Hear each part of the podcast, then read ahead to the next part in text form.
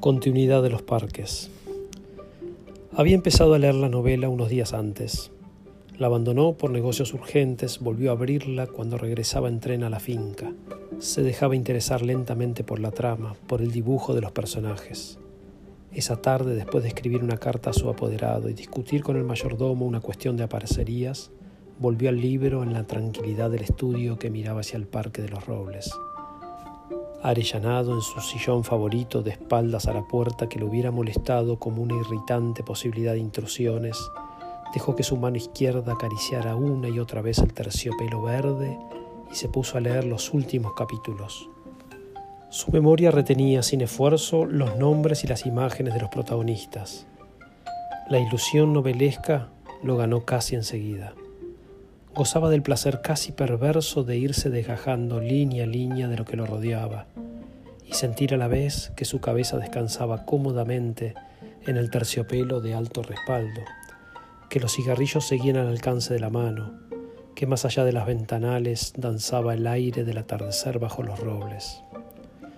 Palabra a palabra, absorbido por la sórdida disyuntiva de los héroes, dejándose ir hacia las imágenes que se concertaban y adquirían color y movimiento, fue testigo del último encuentro en la cabaña del monte. Primero entraba la mujer, recelosa, ahora llegaba el amante, lastimada la cara por el chicotazo de una rama. Admirablemente restañaba ella la sangre con sus besos, pero él rechazaba las caricias. No había venido para repetir las ceremonias de una pasión secreta protegida por un mundo de hojas secas y senderos furtivos.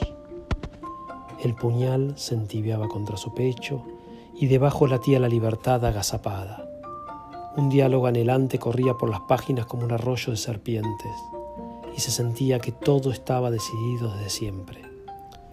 Hasta esas caricias que enredaban el cuerpo del amante como queriendo retenerlo y disuadirlo, dibujaban abominablemente la figura de otro cuerpo que era necesario destruir.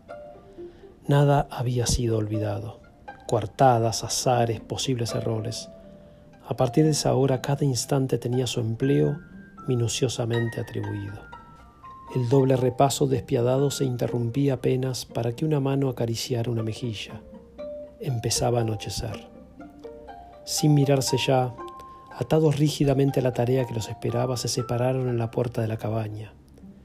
Ella debía seguir por la senda que iba al norte. Desde la senda opuesta a él, se volvió un instante para verla correr con el pelo suelto. Corrió a su vez, parapetándose en los árboles y los setos, hasta distinguir en la bruma malva del crepúsculo en la alameda que llevaba a la casa.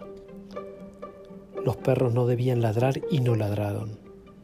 El mayordomo no estaría esa hora y no estaba. Subió los tres peldaños del porche y entró. Desde la sangre galopando en sus oídos le llegaban las palabras de la mujer. Primero una sala azul, después una galería, una escalera alfombrada y en lo alto dos puertas. Nadie en la primera habitación, nadie en la segunda.